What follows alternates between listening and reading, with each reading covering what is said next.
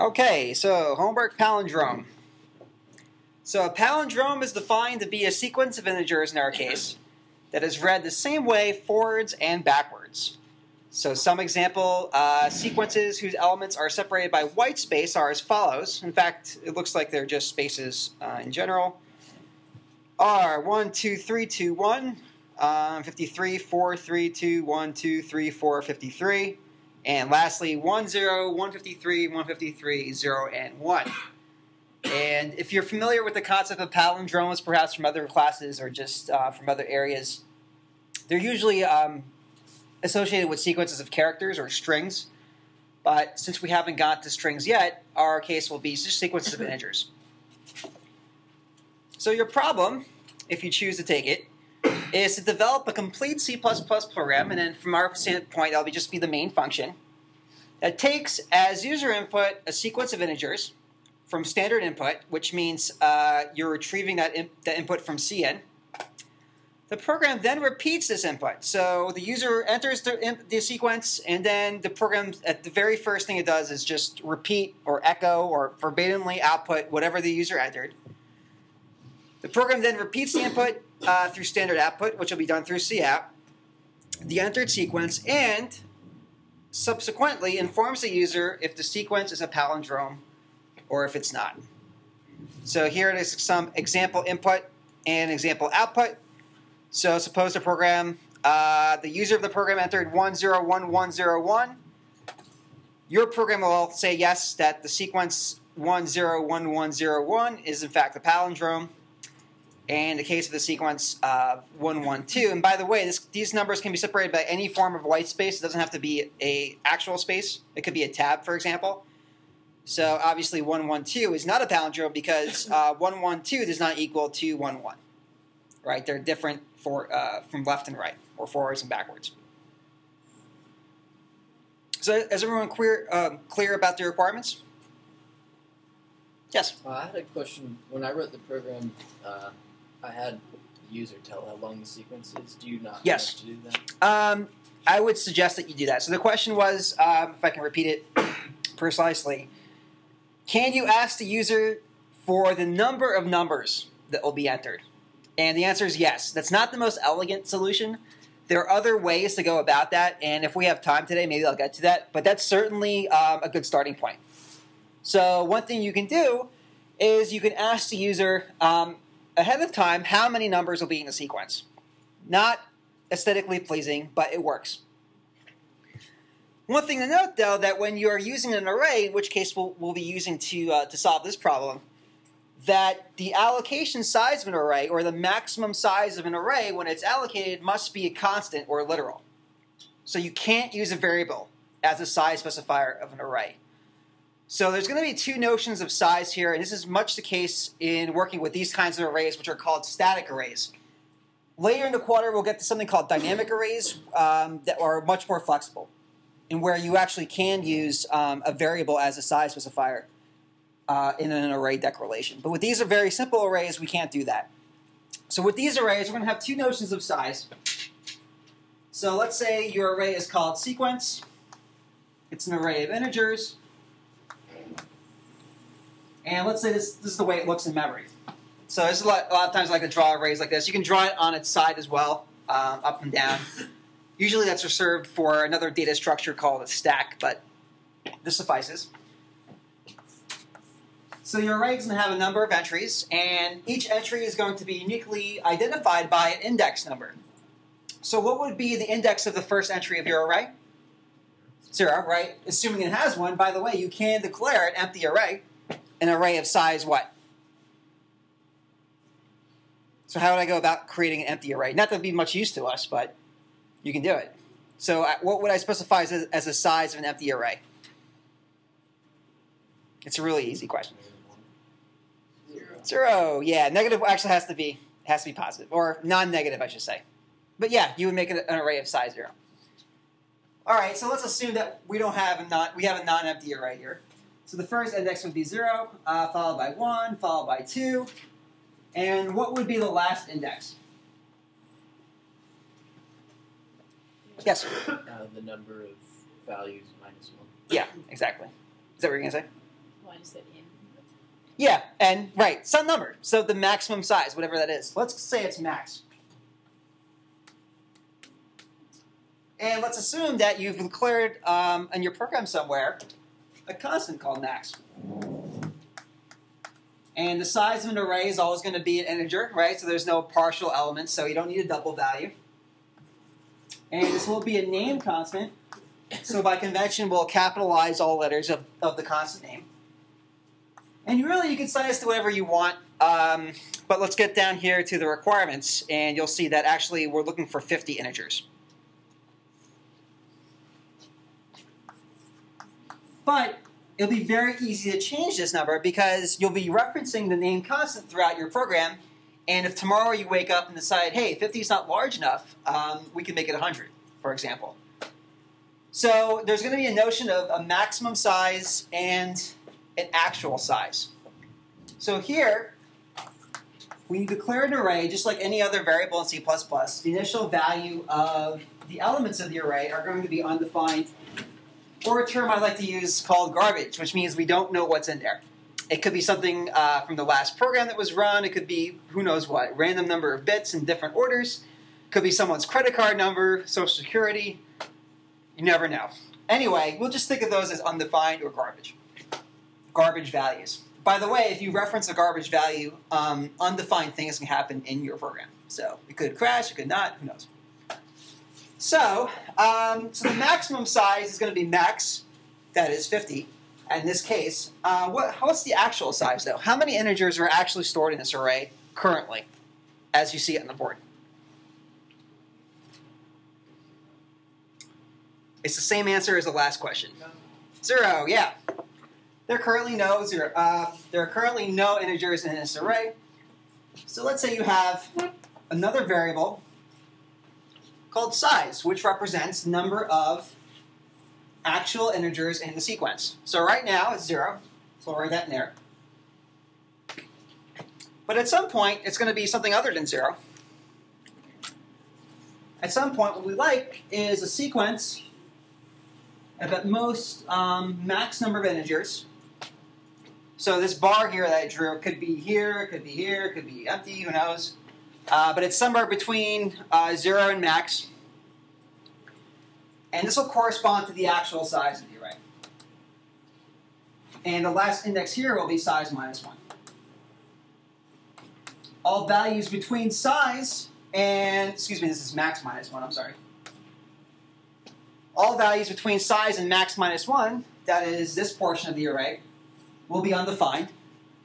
And all elements between zero and size minus one will actually hold real numbers. So I'll use a different color for that, since I brought my colored chalk today. So I'll represent an x as a valid number. I'll use x to represent a valid number, by the way. So x is some integer, and question mark is some garbage value. So you have two notions of size. You have a maximum size, right, which is specified in terms of a name constant, because you can easily change it. And you have an actual size. So this will no longer be zero. This will be something, I'll say y. Some other number. So there's maximum size and actual size. And we'll see this over and over again with, with so-called static arrays, which are the ones we're, we're dealing with now. Yes? That um, homework problem, each number that was read in, is that supposed to be done with a separate C N statement for each number? Um, you can, yeah. Uh, you can use a separate C N statement, or you can do chaining. Either one, it doesn't matter. Um, it should be clear that we'll be in a loop, because you you don't know ahead of time how many numbers will be in a sequence. You do know one thing. You knew you know it should be less than max. In fact, you should check that. If you can. Um, I'm not going to like require that, but it's good to check to make sure that the user is entering it, you know, at most max numbers. Good questions. All right, so requirements. Um, each integer in a sequence is retrieved from the user and separated by white space. So that means that you're not going to be hard coding these numbers here. These are just examples. Just to show you in this particular uh, input, this would be the output. So you're asked, you're going to ask the user to enter the number of numbers in the sequence, for example, and then enter the, followed by entering the sequence. So, uh, for example, the integers in the input sequence one, two, three are one, two, three. So notice that they're, they're separated by spaces, or white space. All right, the sequence cannot be more than fifty integers long, and this must be enforced by your program. Okay, I take that back, I lied. So your program must enforce this. So if your user is entering uh, more than fifty characters, or more than max characters, generally speaking, then um, you should tell them, or stop the program, or, you know, ask for another number less than fifty. Something like that. You can be creative. I'll leave that, guys. I'll leave it up to you, that part. But if, you, if it doesn't enforce fifty, I'm, I'm not going to go nuts. So I like to see, you know, the palindrome stuff done um, ahead of time. So instead of, yeah, I'm not going to go crazy over this number. Okay, so that's it. It's pretty short. Oh, okay, never mind. Number fifty must be stored in a constant and referred to in your program by that constant. So once you declare your constant, uh, use it in your program. Do not use the number fifty. Store the sequence of integers into an array of size fifty. Um, right. The declaration of your array must utilize the above-mentioned constant. Your program must contain at least one loop, either a while or for, and we haven't went over for loops, so a while loop will suffice. These looping structures are actually equivalent. In fact, for is sort of a shorthand for a while loop. So if you know for loops already, before we went over them, that's fine. Otherwise, uh, we did go over while loops last class. You can use that. All right, submission. So the source code of your C plus plus program should be submitted in the corresponding uh, Karman Dropbox. Is that true? Yes. Yes, so there should be a Karman Dropbox. So you guys are familiar with that from the last homework. Um, I would also like a sample output of your program. So output a sample execution of your program, also submitted to the Dropbox. For instance, if your program is named Palindrome, um, if you're using the default G plus plus name, it will just be A dot out. You can capture the output of your program using the Unix redirect symbol, which is another greater than sign. And I know you guys seen this uh, many times in C plus plus already, but this is actually not C plus plus. This is a Unix redirect symbol, and it allows you to redirect standard input and standard output to different places. In this case, we'll redirect it to a file, and you can call it output dot t x t, for example. So if your program is called Palindrome or A dot out, you would say redirect the output of my program, using this symbol here, into this text file. Now there'll be a funny thing that happens here when you do this. Uh, you'll no longer see the output of your program on the screen, because it will be re redirected into this file. There's a number of things you can do in this situation. Uh, one thing you can do is open up another, another terminal window, like another PuTTY window, and you can um, open this output file and keep on refreshing it Uh, until you're satisfied. So as your program is running, it will output its output into this file called output dot t x t, and one screen you can have that file open and refresh it. Um, I think you can just press, in V I, you can press um, colon E and enter, and that will refresh. Or you can just reopen it again. Another thing you can do is just ignore the output. So you know what sort of, you know, presumably you wrote the program, hopefully, and you know what the output of the program is going to be. So if you don't see the output on the screen, you can sort of guess what it is. That's another way to do it. Yes? Is there a way to append to the file? Is it going to check? Yes. You can append to the file by adding an, an additional greater than sign. Yeah, good question. So yeah, the, the single um, greater than sign or redirect symbol means start a new file. If you add one more, that does the append. And by the way, this is not C plus plus, this is a Unix thing. So you won't be tested on this. So this class is not in Unix, uh, it is on C plus plus. Okay, so definitely you can use that. There are other ways about going about this. Uh, if you have a lot of trouble with, this, with capturing the output of your program, if you want to send me a screenshot, that's fine. Um, I think Karman accepts like GIF or JPEG files. Um, so just show me some example of uh, your program output. This is probably the easiest way to go about it. Okay, so here is basically what I just said. Uh, note that you won't be able to see the output of your program since it will be redirected to the file output dot t x t. You can, however, view this file, uh, perhaps using V I. You can print it uh, on Unix. That's called the L P R command, and that will only work in the labs, in, for example, at Caldwell. And you can just drop it in your um, Carbon Dropbox, just like your C plus plus source code file. So it's just a text file. All right, any questions on submission? Okay, um, so how the heck do you go about this?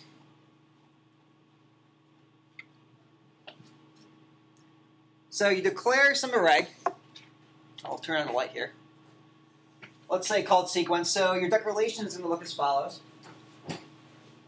Um, so it's going to be it's a, an array of um, integers called sequence. So right now it looks like a normal variable. Um, in fact, a scalar, so-called scalar var variable that holds only one value, but we want um, an array of values. To do that, we specify a size inside brackets. Bless you. And um, this has to be a constant or literal value. So we'll put max in there. So max is a constant, so that works. Can't put a variable there, by the way.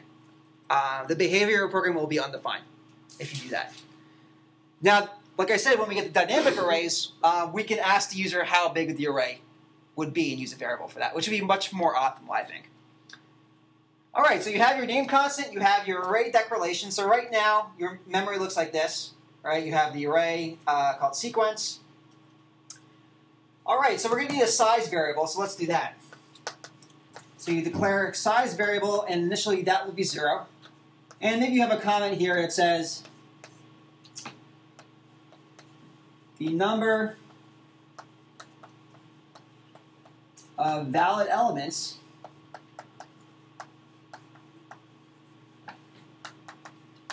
in sequence.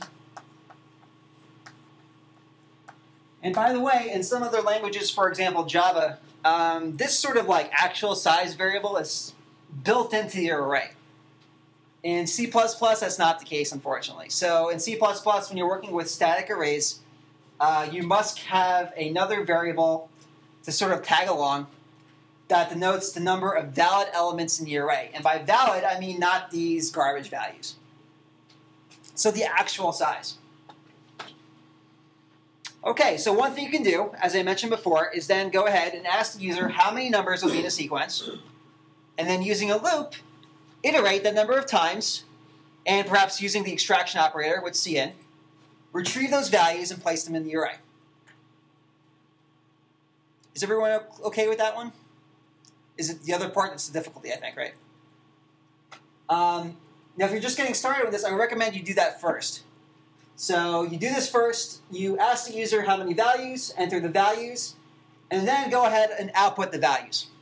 So you need to do that anyway, right? You need to echo the, the user input. So if you can get that far, that's a good starting position. Uh, the next step is to actually analyze these values to decide if they are, in fact, uh, a sequence of palindromes, or a, a palindrome, singular. So how can we go about that? Probably the one thing you don't want to do is start coding right away. Uh, a lot of people do that. A lot of people are successful at that. Um, I recommend sort of like planning your attack in something called an algorithm, which is basically just a, a plain English description of what your program will do or how it will tackle the problem.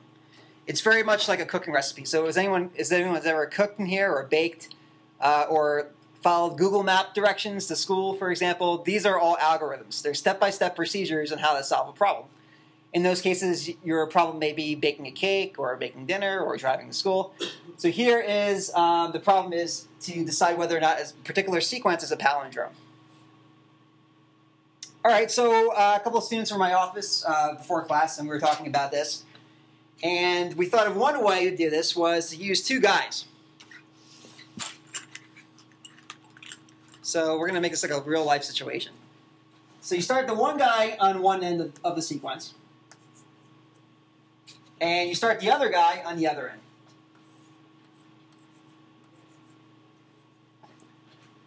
And we're going to do this in real life, so I actually need two volunteers to come up to the front. who would like to reenact this algorithm that we'll propose to everyone to solve this problem? All right, one volunteer, come on up.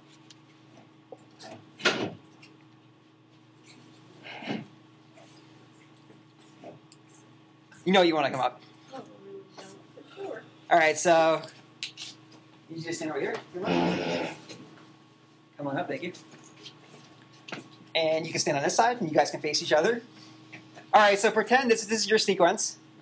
And let's pretend that these blocks on the floor are entries in your array. So make sure you're standing in one block, and that you're facing on the same row. There we go, as, as best as you can anyway. Let me turn off this projector, by the way. Okay, so here's the idea. So we have one person standing on one end, and the other person standing on the other end. So this is the similar situation here. And the idea is to call out the other person uh, what they see. So what they're, what they're, the value that they're standing on. So this person calls, shoots out to this person, and that person calls out to this person. And there's two different things that can happen, right? Either the values are the same or the values are different. So what do we know if the values are different? Is this, can the sequence be a palindrome or not? No. So at that point, you know automatically, right, right away, that the sequence is not a palindrome. The other possibility is that they're the same. So in this case, we say that the sequence is promising. It's still possible that um, the, the sequence cannot be a palindrome, but it's also possible that it can be a palindrome. We're not sure yet. So what's the next step to take at this point? Statement? Um, physically, what should you do? Yeah, take a step. Right, exactly. So this person goes here to the next entry, and this person goes to the next entry. So this person only moves to the right, this person only moves to the left. And repeat the same thing. Yell out to each other what you see. I'm just kidding, there's nothing there. Um, and if it's different, right, is it a palindrome? No. If it's the same, is it a palindrome? Well, we don't know. It could be. And you keep on repeating this until what? All of them are all, all They're all the same. Yeah. Um, yeah, that's basically true. Yeah. Uh, but more precisely, there could be two, two situations. So in one situation, if the number of uh, numbers in the sequence is, let's say, odd. So in the last step, you have this situation. So here's your array. Here's person one, here's person two. They shout out, say, hey, these are the same, right? And they take one step. And now they meet each other. So that's in the odd case. There should be two people here. And the even case, rather, so we'll have this situation. Person one's over here. Person's, person one is over here. And they shout out, right, to each other, hey, they're both the same. This person moves that way, this person moves that way, and what happens? Swap. Yeah, they cross over. So if they cross over, what do we know about the sequence? It's a palindrome. Good, because there's no other elements to check, right? So I want you guys to cross over each other. Done. So your loop is done. Um, okay, in this case... Uh, a little bit this way. Thanks. So they haven't crossed over, but we do know that it's a palindrome, right? So we can say there's two different cases. Well, if they either cross over each other or if they meet, we know it's a palindrome. But in fact, there really isn't two cases. There really is only one case. So you can actually simplify this. Does anyone see the similarity between these cases? Yes? You just continue until... difference between the bigger one, or the one that starts on the right, and the one that starts on the left, is greater than zero. Because if it's zero, it doesn't matter. It's the same element. Yeah, so they just swap. So what will happen here is that you continue this one more, right, iteration. This person will say, person one will say, hey, this is what I have. Person two will say, hey, this is what I have. And, and will they be equal? Yes, they will, right? So in that case, you move them over again. And... they swap. So really there is only one stopping case, and that's the case that the uh, person one and person two change signs. You can certainly do it like this, like even and odd. Uh, I think it's much simpler to do it this way. So keep on going So your looping condition will, will keep will evaluate the true. So as long as uh, either they're different, the values, or they haven't stopped. Uh, they have they've swapped over rather. All right, thank you very much. Let's give these guys a hand.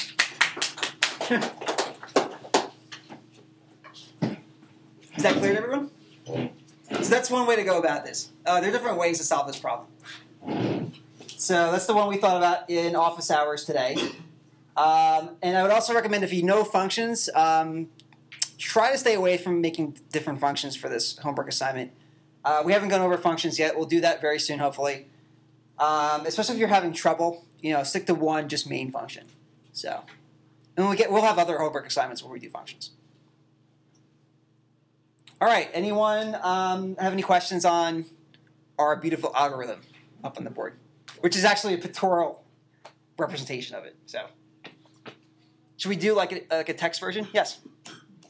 When you do something like that, do you go until you know that they cross till they reach the center, or is it going to keep going until they reach the end? Like, are they just going to keep going and going until? Yeah, um, I would say you want to stop when they've just crossed each other. At the first, as soon as you know that that they've crossed over, um, you probably could do it until they reach the end, also. But I think it would just be unnecessary. So, yeah, in that case, you just say, well, you know, stop when. Yeah, that would work too. Actually, you could do that. So the question was that, well, can you stop your loop when um, instead of just having the people cross over, that they in fact reach different sides? And I think that would work out fine. Or you can, as soon as they cross over, you can just stop. Because they'll keep on calling out to each other, and if it indeed is a palindrome, right, they'll still say the same thing, right? They'll still be equal. So, yeah, that would be fine. Perhaps, perhaps a bit more elegant. But, um, yeah, either one would be fine. All right, so let's, let's do a, a little textual description of this algorithm. So it's going to be a series of steps, just in plain English, and sometimes I use something called pseudocode, which is basically, it's like quasi-code. Like it is code, but it's not code. It's sort of like English, but also C plus plus, and we like to call that pseudocode, and it's very helpful in making textual descriptions of your algorithm. So step one, let's see, declare a name constant, and feel free to write this down. Uh, I won't post it on Carmen, so as a reward for coming to class, if you like to use it. So declare name constant and store fifty.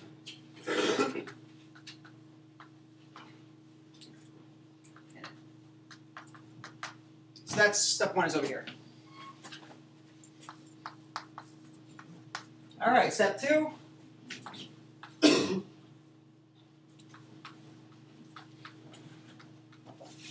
Declare an array um, by the way, we'll say max is a name constant. Declare an array of at most max integers, initially all garbage values,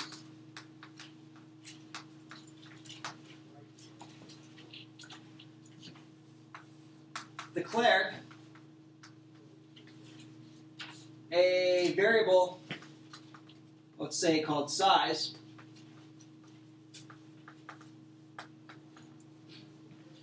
to store actual size, actual number of elements, and I'll abbreviate that, abbreviate that E L E M S, and sequence.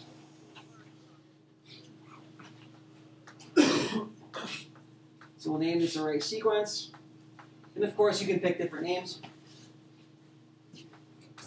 And the initial value of this variable will be zero. So initially zero, and I'll abbreviate initially as init on the board. Okay, so the next step is to get the user to tell us how many numbers are in the sequence, and there are different ways to go about this. Um, there's a more elegant way. If I have time today, I'll go over that. All right, so ask user for the number of integers that will be in the sequence.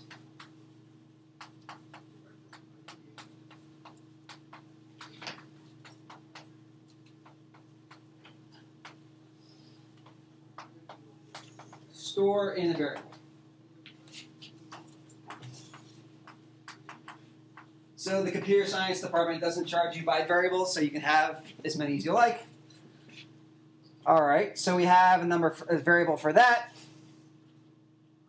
In fact, you can use um, the same variable here. You can use that variable if you like.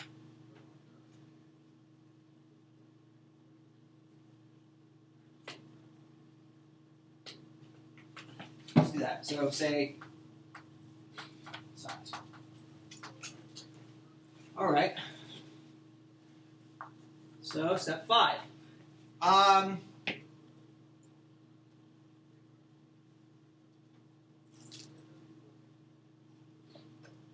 Hmm.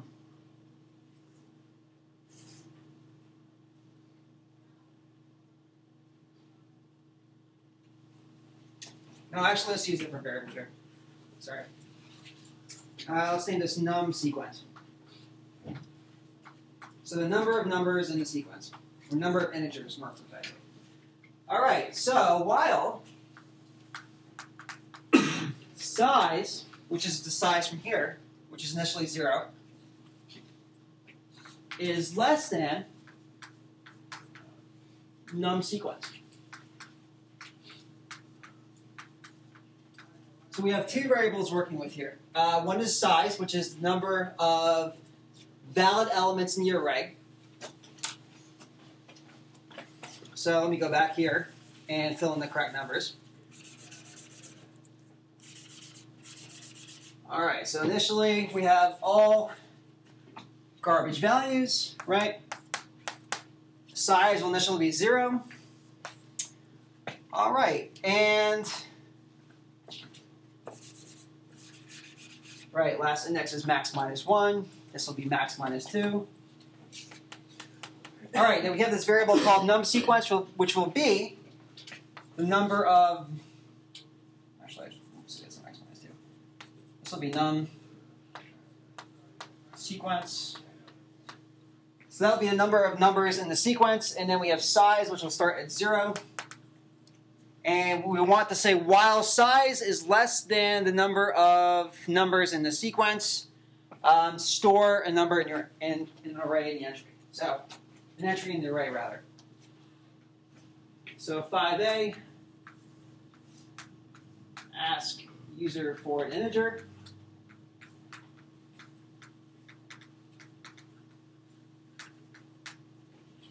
five B, store the integer in what? In the array, right? So here's the array sequence, but what index? So here's our picture. Size is here, right? It's zero. Here's num sequence, right? We're going to go up to here and store each one of these entries, um, whatever the user enters. Someone, someone had an answer? I heard something. Zero. Um, initially, the right, the first iteration will be zero, but more generally. So right, right now, yeah, size is zero, right? There are no valid integers in this array. Um. But generally, what do we want to say there? Sequence of size. Yeah, size. Which happens to be in the first iteration to be, in fact, zero. And the key is the next step. So on the first iteration, we have one integer, right, in our array. So what must we do to the size variable? In- increment. So increment size by one. So size is no longer zero, it's going to be one, and size moves over here. And if you look uh, at an invariant of this loop, or a sort of a notion that doesn't change between iterations of the loop, is that size will always equal the index of the next available element. So as you're trucking along in this array, right, you'll fill in a value for here, and now you'll be here. You'll fill in a value there, and then you'll move size. So size is always at the index of the next free element in the array. Oh, by the way, we forgot one very important thing. It's in step number four. Does anyone see it? Ask the user for the number of integers that will be in the sequence. It's greater than fifty. Not fifty, but max, max right.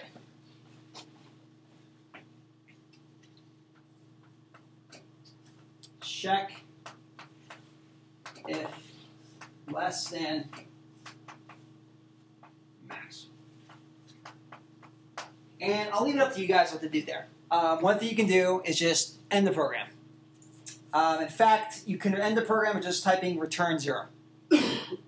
So return zero really ends the program. And you can do that. It doesn't have to be at the, um, at the very end of your program like we've seen so far. You actually can write return zero Uh, at any arbitrary um, portion of your code. In fact, you probably don't want to return zero. You want to return something either greater than or less than zero, because the zero actually represents a number that is, is called an error code, in which the operating system has access to. So let's say that your program is not being run by a human, but actually um, another program invoked your program. So what they can do in this case is analyze that return number to see what happened in the program. So zero indicates a normal execution. Anything besides zero indicates a problem. So in this case, we have a problem, right? The user entered a number that was greater than max. So we could return, for example, one at that point. Now, we all know that our, we're, we're going to be running our own programs. Um, no one's running our programs for us. Um, for example, that could be like a nightly job that runs like particular programs. So you'd have like a program running your program um, every midnight, for example. That program can utilize this number, but let's pretend. So yeah, so one thing you can do is if it's like if it's um, not less than max, less than or equal to, I should say. You can end the program by turning one, which indicates um, a normal error. In fact, you can assign in the manual of your program, uh, you can assign different kinds of errors to different numbers. So you can say, for example, if you're writing a manual for your program, you can say one corresponds to the situation where the user entered a number greater than max. Two corresponds to something else. I don't know. Yes? Can you just, can you just stick them in a loop until they... You can do that too. Yeah, so another thing you can do is be persistent, which is one of the motivations uh, for loops. So the question, the comment was that, well, can we just be in, a, be in a loop and keep on asking the user until we get what we want? And the answer is yes, you can do that as well. It's up to you. I'll let you guys be creative in that one. It'd be a good exercise for loops. So, although I think this homework is a good exercise as it is. Okay, so we took care of that. All right, so at the end of step five, we'll have this situation. Size will be equal to num sequence. And all these values will be filled in with integers.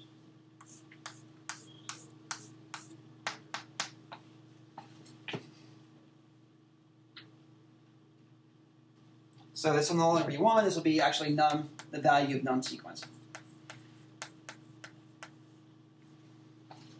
They'll be the same.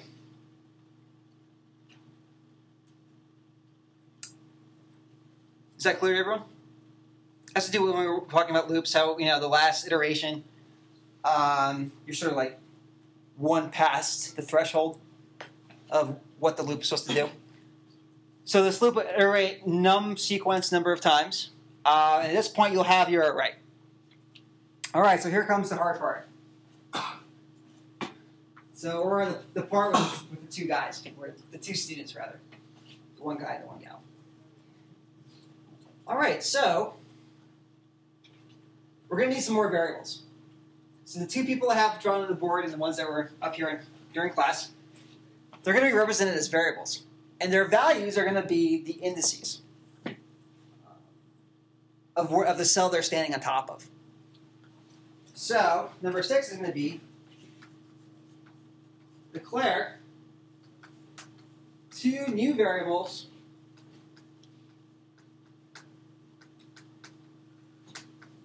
say I and J. So I is going to be person one, J is going to be person two. Initially, what do we assign I to be? I will equal what? Zero. Zero. Good. And J will equal. Here's the tricky part. Yes? Uh, num sequence minus one. You can use num sequence minus one, or um, you can just use size minus one. Either one is fine. I'll use size to save some time. Right, and that corresponds to the situation here. So in fact, this is num sequence or size minus one, because size and num sequence at this point are equal.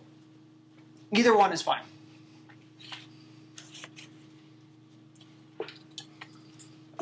Okay, so now we have to program um, the shouting out and all that stuff.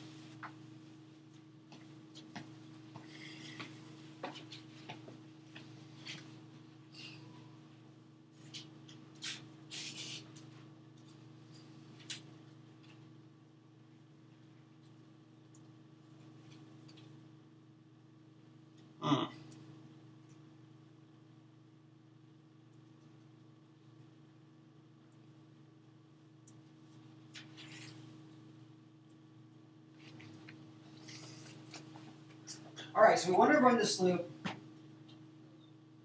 Right, before we do that, actually, let's use another variable. Declare a Boolean variable called is palette. Initially,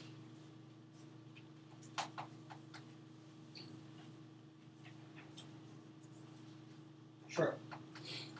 So we'll assume um, innocent until proven guilty, if we want to take a look at it that way. So we have this Boolean variable called isPalin. We'll set it to true. So initially we'll, we'll believe that the sequence is promising, that it is a palindrome, and we'll try to disprove it. So our loop is going to be as follows. While So we want to say while the two people haven't crisscrossed. So how can we say that in terms of I and J? Any suggestions? Well, I is less than J. Yep.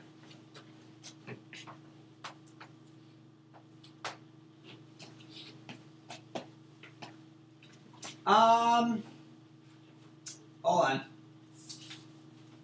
Close. Yes? Or equal to? Yep.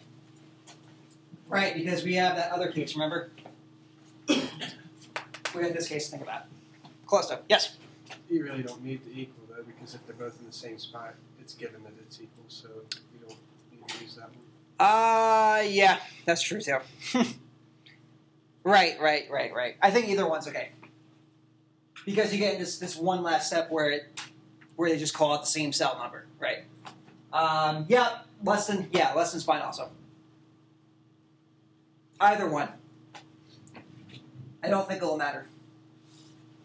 Alright, so while I is less than or equal to J, uh, because I want to merge these two cases.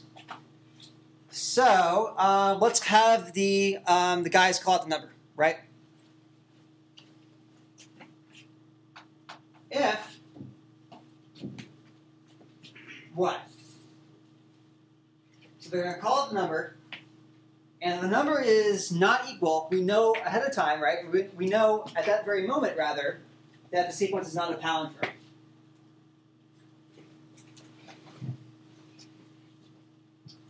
So if the sequence sub I, which is the value that person one standing on, does not equal sequence sub j, which is the value of the cell person two is standing on, then we know that it's not a palindrome. In that case, we set is palin to be false.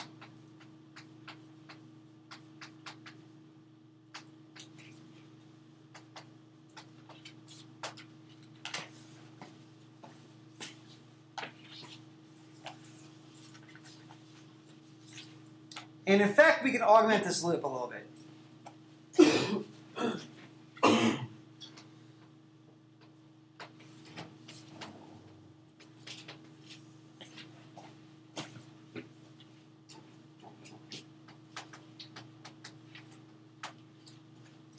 So this loop says while I is less than equal to j, so while I haven't crisscrossed, and it's the sequence is still prom excuse me promising.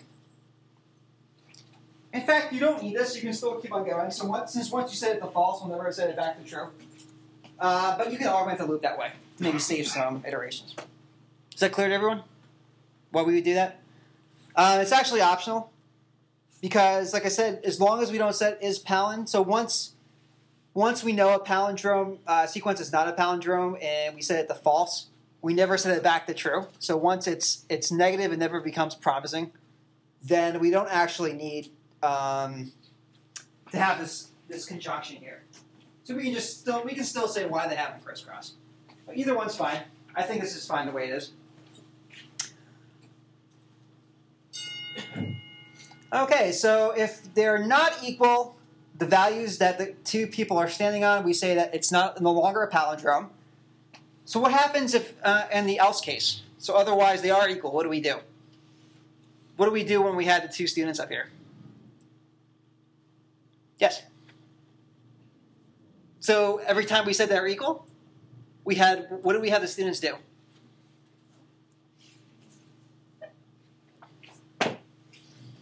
Move by one. Yeah. Or the other guy moved, moved by negative one, right? So let's continue this over here. So we know these values are equal. So let's move both uh, both people. So eight continued.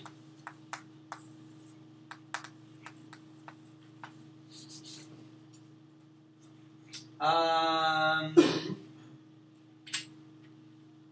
maybe I will right back there.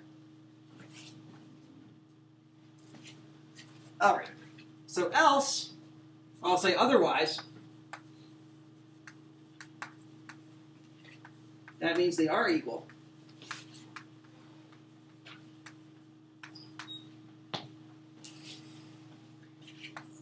Increment I by one. And what do we do with J? So person one moves ahead in the right direction.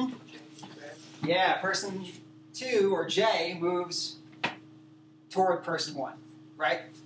So what do I say here? Yeah, decrement. Increment one, decrement the other.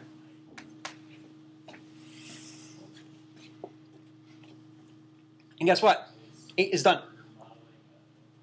So this loop terminates when either they've crisscrossed or the values aren't equal. Step nine. Um, well, so we'll do this anyway. Output, output the sequence. By the way, you'll need a loop to do this as well.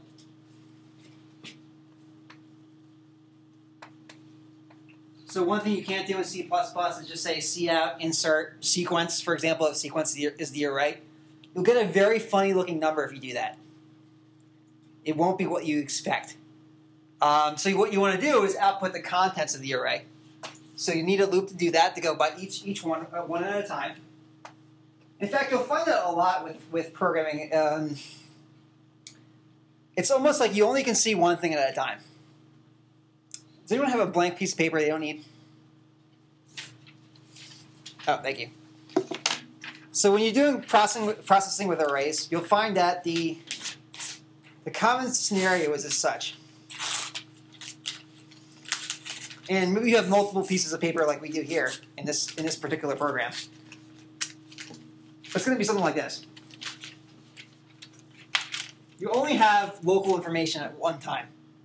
And to do anything with arrays, you need to take one, one thing step at a time. So you do something, you process this element, process this element, process this element. So you only have like this viewing class where you only can see one element at a time.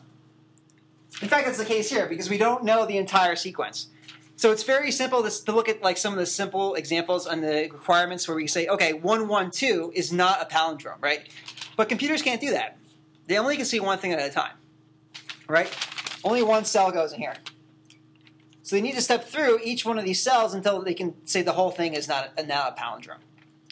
Um, so for us, for us humans, we can definitely see that, for example, the sequence um, one one two is not a palindrome, right? We can take a look at it just like that and instantaneously know. Uh, but computers can't do that. They're not good at that sort of thing.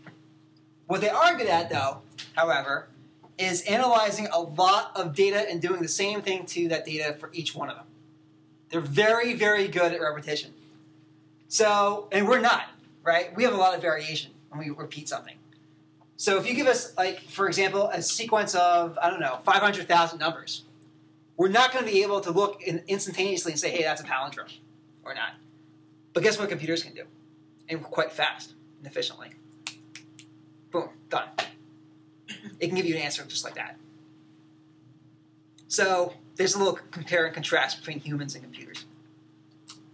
So we're very good at stuff like this, and they're not, and vice versa. Do you want this back? No? Okay. I'll recycle it. I promise. Cool. Okay, so step nine is output the sequence. You'll need a loop to do that, and I won't get into the details of that. And finally, step ten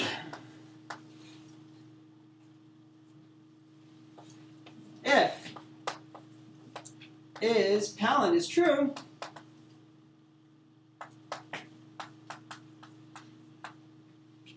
then output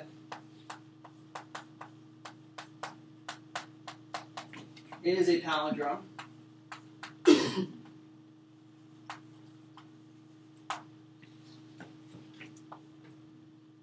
Otherwise,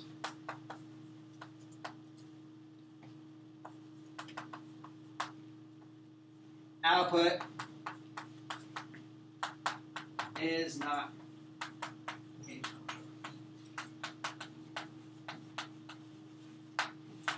But so this is what I mean about pseudocode. You know, you sort of it sort of looks, looks like code. Um, like for example, there's some assignment statements here, et cetera, et cetera. Um, but it's it's just really plain English. So what you can do is basically like map um, steps of your algorithm into code. So for example, step one was taken care of by this statement. This will be step two. Uh, step three will be right here, and so on and so forth. So you can take your algorithm once you, you're convinced it's correct. In fact, is everyone convinced this algorithm is correct from the demonstration and stuff? Sounds okay? So once that's the case, that you're convinced it's correct, you can go back and actually map it to C plus plus code. But I think it's much easier to catch errors like in the conceptual level, like the plain English level, than catch them in C plus plus, especially if you're using, if you're just learning C plus plus. So I think it's much easier to see an error here um, and work your way through it than actually see the error in code. In fact, when you take your midterm, I, I really advocate this way of answering questions, is to take thirty seconds and just write a little plan of attack, analyze it, make sure that's correct, and then go about writing the code. Sound good? Yes? Um, can you explain this? For three and four, because we do, you, you declare variable size to ask for the number of elements, but then you also ask the user again, and you use this other variable. Right. So why can't, why do you have to, two, why are we using two, why can't we just use the variable size? Um.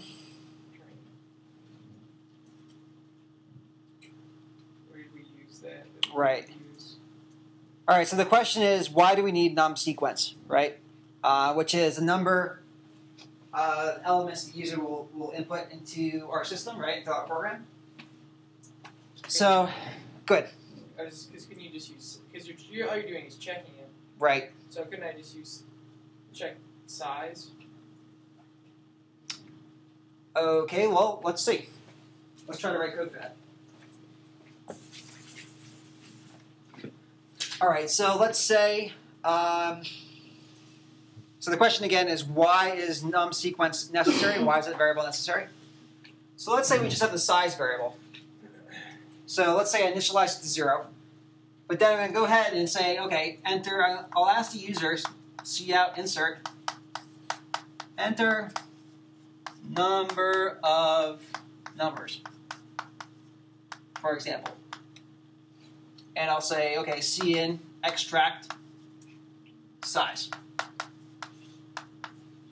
So in fact, you know, you can pretend this assignment to zero is not here. So declare size, initially blank, or garbage, prompt the user, enter a number of numbers, and then extract input from standard input into the variable size. Okay, so now you want to enter, right, size number of numbers. And to do so, we'll need a loop, right, because it's that one, that peeking hole, right? It has only one hole in it. So maybe our loop will say what? So while some condition, cn, something. So what would, my, what would be my looping condition here? I only have size.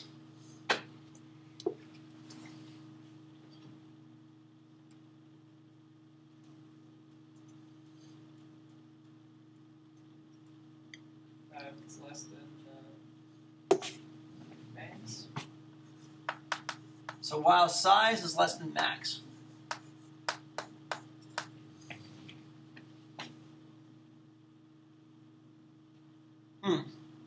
So size, let's initially, is going to be somewhere in between.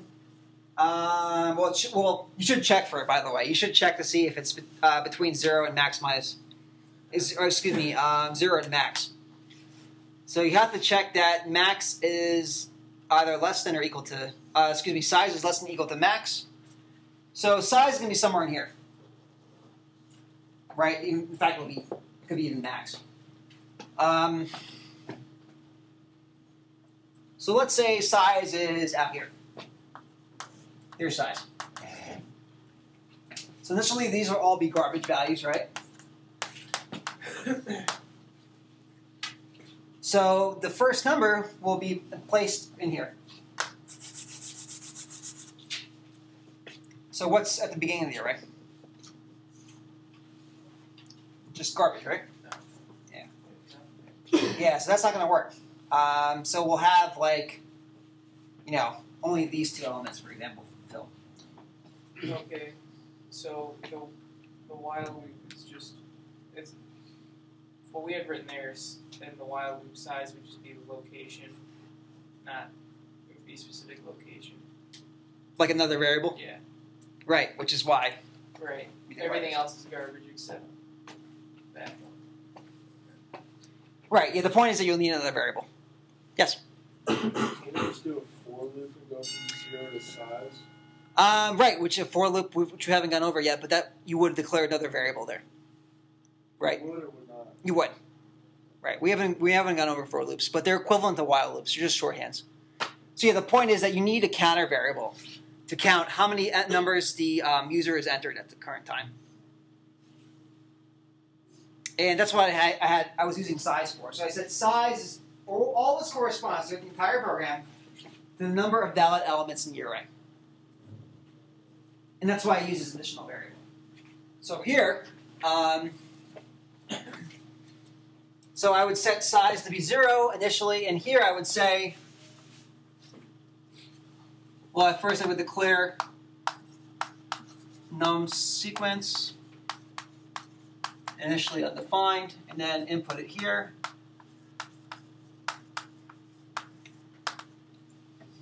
And then my condition would be what? Judging by the algorithm. So what, what would my loop condition be here? While size is less than num sequence.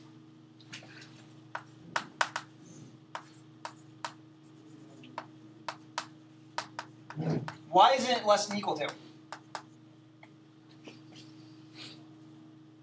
Yes? Because the first value is zero. Yeah, because you're starting at zero. So in computer science, life starts at zero. And one very good reason for that is because arrays start at zero. The first index of an array is always zero. And there is even more of a practical reason for that, and we'll get into that when we talk about pointers later in the quadrant. So C in extract sequence sub size.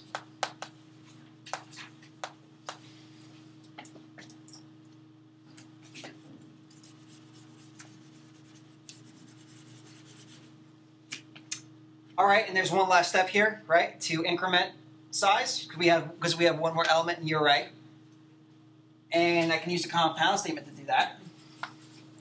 So I can say size is assigned size plus one.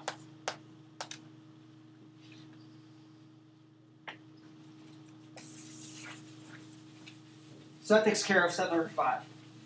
Um, in fact, there's there's a shorthand for incrementing and decrementing by one, because we do that a lot in C plus plus. Does anyone know what that shorthand is? Plus, plus. Yeah, the plus plus and minus minus operators. So you could, instead of this, you could say C N sequence sub size,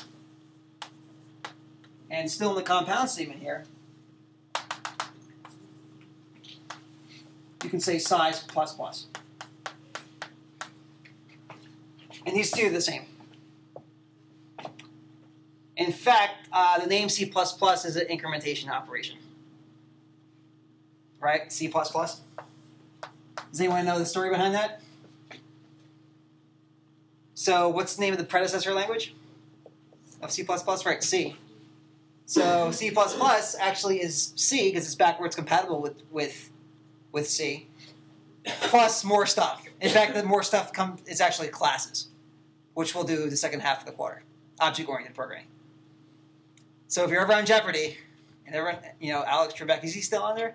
I think so, right? He asks you what, you know, C plus plus is, you know, it's incrementation over C. Great, great stuff. Um, there's a couple of other things you can do. There's also the minus minus. So, um... that decrements by one. These are also called post increment or decrement operators because they happen after the fact.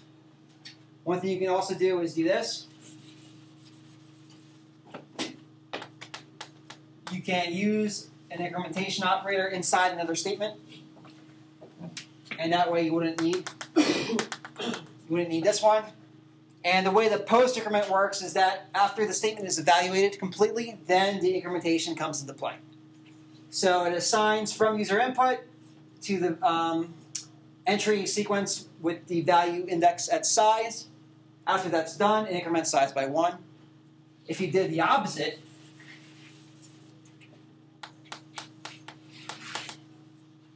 you would actually start the array at one. This is called a pre-increment operation, and before this, the statement's ever evaluated, it increments the value, uh, the, val um, the variable size by one, and then the statement is evaluated. So in fact, on the first iteration, you'll have C N um, extract sequence sub one, as opposed to zero.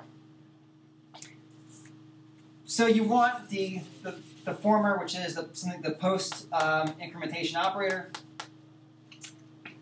And there's also shorthands as well for um, adding values to the variable. So, for example, size is assigned size plus one is equivalent to size plus equals one. That's the same. In fact, you can do this with any operator. So this is called an assign and increment, or assign and uh, accumulate, rather. So you can um, assign and add one. You can even do that with different numbers if you like. So these are all the same.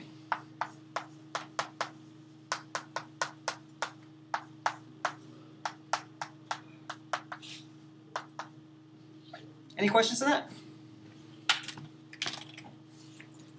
So size is assigned size plus one, size plus equals one, size plus plus, plus plus size. And statements by themselves are the same. The only difference is when you get to use incrementation and decrementation operators inside statements, then the post and pre, which corresponds to adding the plus plus symbol on the right-hand side and the plus plus symbol on the left-hand side, respectively, uh, come into play. So post incrementation is done after the statement is evaluated. Pre-incrementation is done prior to the statement being evaluated. And that might be on the midterm, so make sure uh, you guys do that. Yes? What, what is the uh, plus equals one? It's the same thing as saying size is assigned size plus one. So this is shorthand. Oh, so a lot of times you write over the value of a variable. So this says store in the variable size the, um, the value of size plus one, of the current va uh, value of size plus one. This says take the value, right, the same thing, take the uh, value of size currently, add one to it, and store it back into size. Take the value of size currently, add one to it, store it back in size. Same thing here, same thing here. Yeah. You can do this with any operator. You can do it with minus, you can do it with um, multiplication, division.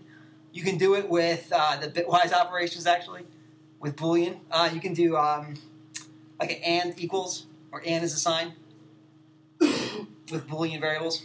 So you can do it with any operator. Yes? So if you did size plus equals five, it would add five to the value. Exactly right. Size plus equals five adds five instead of one. But we do a lot of the ones. It's always, a lot of the time it's by one. So that's why we have special operators for that.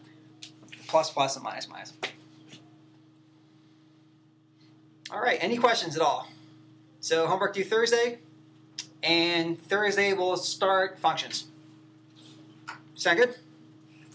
All right. I'll be available after class if anyone needs to see me.